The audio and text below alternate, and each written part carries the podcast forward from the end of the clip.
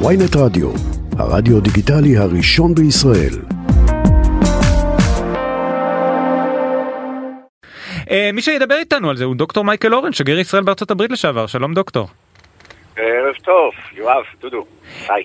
אה, אז מה בעצם אה, השתנה? לא, איך, איך הצלחנו להגיע לאן שאנחנו מגיעים, גם מבחינת התנאי של השלושה אחוזים שהצלחנו לעמוד בו, אבל בעיקר איזה חקיקה נדרשת מעכשיו ועד ספטמבר? אוקיי, כי זה שתי שאלות נפרדות. נכון. איך הגענו לפה, אוקיי? ויש אה, ה- ה- התשובה לכאורה, ויש התשובה האמיתית. אוקיי. נתחיל את זה לכאורה. יש גם תנאים, יש שלושה תנאים על מנת לקבל אה, הסרת ויזה. קודם כל, אה, אחוזי הסירובים, הסירוב, צריך לרדת מתחת לשלושה אחוז. כלומר, מכל 100 אנשים שמגישים בקשה לוויזה, רק שלושה אחוז מינוס אה, מקבלים סירוב שלילי. והגענו לזה. אבל אני אומר לך, גם האחוז הזה הוא נתון לכל מיני לחצים. אני יודע, כשהתחלתי כשגריר ב-2009, היינו מתחת לשלושה.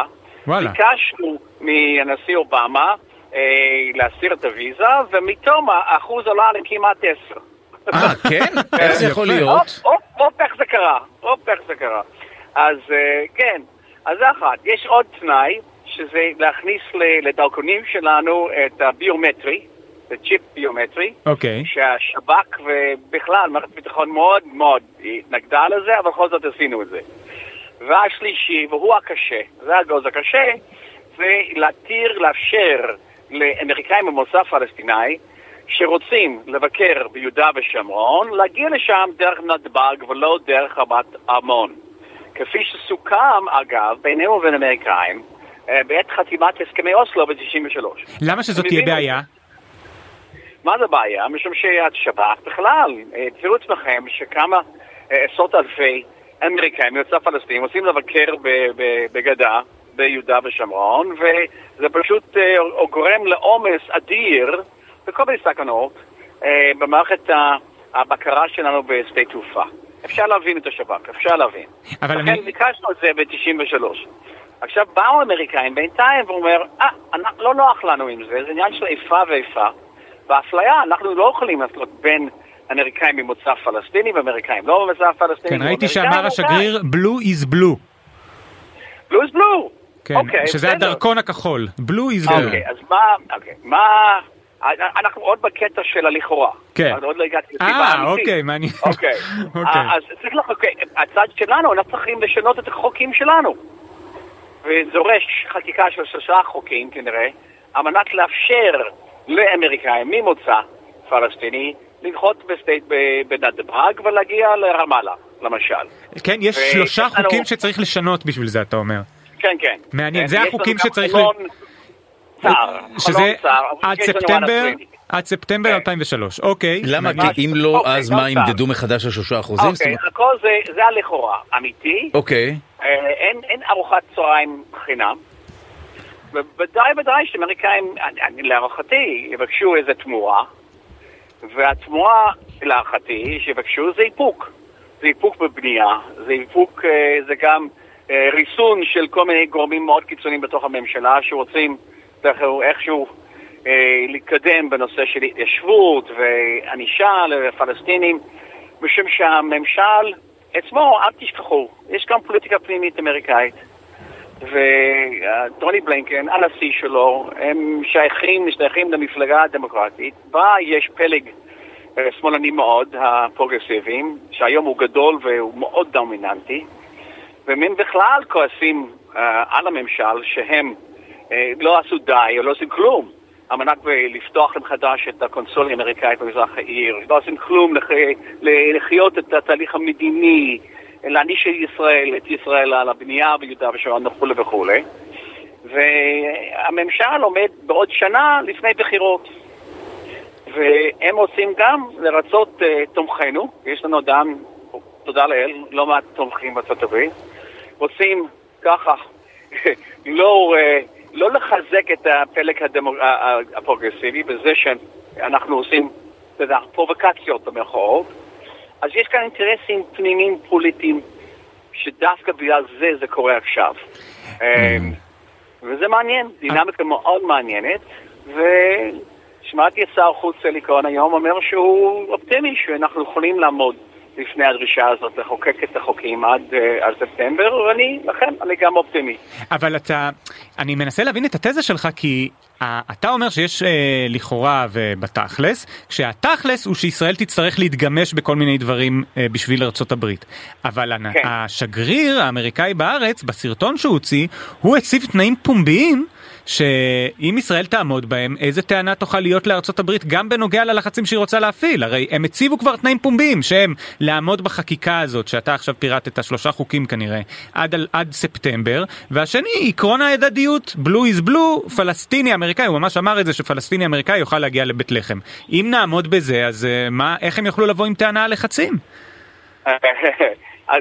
איך אני אומר את זה בזהירות, דיפלומטית, בצורה דיפלומטית? אם מחר אנחנו נבנה, אני יודע, נכריז הממשלה על בנייה של, אני יודע, 20 אלף יחידות ביהודה ושומרון, לא אופתע אם אחוז הסירובים יעלו פתאום לארבעה במקום שלושה. מה, טוב. ככה? הם פתאום יעשו את זה? כן, הנה, ככל הנראה מה שהיה. רגע, אולי אבל מה שווה... ואולי באמת שווה לנצל את ההזדמנות, הרי אנחנו יודעים שפטור מוויזה ייתן לנו תחושה של קצת להיות אמריקאים, הרי כולנו קצת רוצים להיות אמריקאים ב- בפיל, וכל העניין הזה של לבקש ויזה וכולי, זה, זה קצת משהו, לא אגיד משפיל, אבל זה, זה איזשהו תיק בירוקרטי שכל ישראלי היה שמח להיפטר ממנו, אולי שווה לשלם את המחיר הזה. מה אתה אומר יואב? אני? כן. יותר מעניין אותי מה דוקטור מייקל אורן חושב. מה אתה אומר? אני אומר שזה, ניסינו במשך שנים רבות, זאת אומרת, אני ניסיתי. אמרתי לצוות המדיני שלי עוד ב-2009, 2010, היסטוריה עתיקה, חבר'ה, אם נשיג את הסרת אה, הוויזה, נקים איזה פסל לכבודנו ב- בכרכר רבין, משהו כזה, אני יודע, בלב תל אביב, משום שהרבה ישראלים, עד היום הזה לא, לא עובר שבוע, לא עובר יום כמעט, שאיזה אזרח ישראלי מבקש את עזרתי, כאילו אני יכול לעזור להם להשיג ויזה. והאמריקאים מאוד שוחים, מאוד שוחים, ואגב, לא מנפקים, לא, לא מסבירים למה מישהו מקבל סירוב. אה, ומישהו מגיש, מקבל סירוב, הוא מגיש שנית, ושוב מקבל סירוב, הסיכויים שייכנס עד סוף חייו לארצות הברית. קרובים לאפס. אימא'לה. מאוד מאוד כן. קפדנים. אבל- אה, ואז בנוסף לזה היה סיפור של קורונה, שגרם לעיכובים של כמעט שנה בהגשה. גם- גם היה עיכוב של הממשלה. הקודמת, לא? חייבים להיות ילדים טובים, לתת להם מה שהם רוצים, לקבל את זה, ואז שיבנו, יעשו בלאגן. רגע, אבל זה בדיוק השאלה, אה, אה, דוקטור אורן, אתה גם אה, בעברך גם פוליטיקאי, אז יש לך גם הבנה של המערכת הפוליטית הישראלית כמובן. אתה חושב שהממשלה הנוכחית יכולה להטיל איזה שהם, אתה דיברת על אלי כהן, אבל אתה חושב שלפלג הימני יותר, לציונות הדתית, יכולה להיות איזושהי התנגדות לתנאים של האמריקאים מבחינת הכניסה של פלסטינים לשטחי יהודה ושומרון, משיקולים לאו דווקא ביטחוניים כמו של השב"כ, או כן ביטחוניים? אה, כן, וגם יכול להיות התנגדו, וכל כל ניסיון לרסן אותם, אה, כל אה, גילויי איפוק מצד הממשלה, על מנת לרצות את, את הממשל, יתנגדו. יש גם מעבר לכך, לא כולם, רבותיי, לא כולם מת, מתלהבים מהמהלך הזה. משום שמהחשש שהדבר יקל על ישראלים לעשות מה, ש, מה שקראו בעבר ירידה מהארץ. אה, ולמה להקל עליהם? לרדת מהארץ, ואני שמעתי קולות כאלה. כן, זה. יקל? למה? אבל זה ויזת יקל, תיירות. למה זה מקל על ירידה כן, מהארץ? אבל כשאתה כבר שם, דבר מוביל לדבר, אוכל קצת בורגרים, אתה נהיה אמריקאי. אתה מפר את תנאי הוויזה, כן. ופתאום אתה, אתה, אתה מוכר תמרוקים ב- ב- ב- יותר בקניונים. קל. כן, זה נכון. היו דברים מעולם. וואו. אז זהו, למה. להקל? לא, זה דווקא טוב? שיש אה, יש, אה, ויזה. אז זה נשמע שזה לא יקרה, איכשהו זה נשמע פנטזיה שלעולם לא תתממש. אני חושב שזה יחצה את הימין הנושא הזה, אני לא יודע אם זה הולך אה, לא לעשות פה יודע. זה, אבל יהיה פה דיון פנים ימני דווקא. מי שונא בירוקרטיה. ומי רוצה פלסטינים עם אזרחות אמריקאית. טוב, סוגיה מעניינת שתמיד כיף לעסוק בה, כי כולנו מכירים את החוויה המאוד מוזרה נורא. הזאת. אני גר ביפו, וכל יום אני רואה את התור הזה מול הקונסוליה בירחוב הירקון. והתור הזה מתחיל בחמש בבוקר. יואו. וואו. מה, זה טרטור. כן, אני זוכר את זה כשאני עמדתי. שם, אני לא נרדמתי בלילה מהמתח רק, כן. ואתה מרגיש שם כזה, טוב, לא אתן אה, דוגמאות מפרק של סיינפלד, כי הוא כן. עם שם פרובוקטיבי, אבל אתה לא רוצה לטעות בשום דבר, אתה יודע, אתה כן. מפקיד את הדברים שלך בחוץ, בלי טלפון לדעתי. אף אחד לא מדבר על העלות של הפקדת ה... כן, הפקדת ממול כזה, הציוד איזה ממול. עלות? אתה מוכן לשלם. הכל, אתה אתה יודע כמה לוקח על צילום גם של דרכון? זה נורא. בסדר. אה, דוקטור מייקל אורן, שגריר ישראל בארצות הברית לשעבר, תודה רבה שעזרת לנו. מצוין, ערב טוב. תודה רבה. ביי.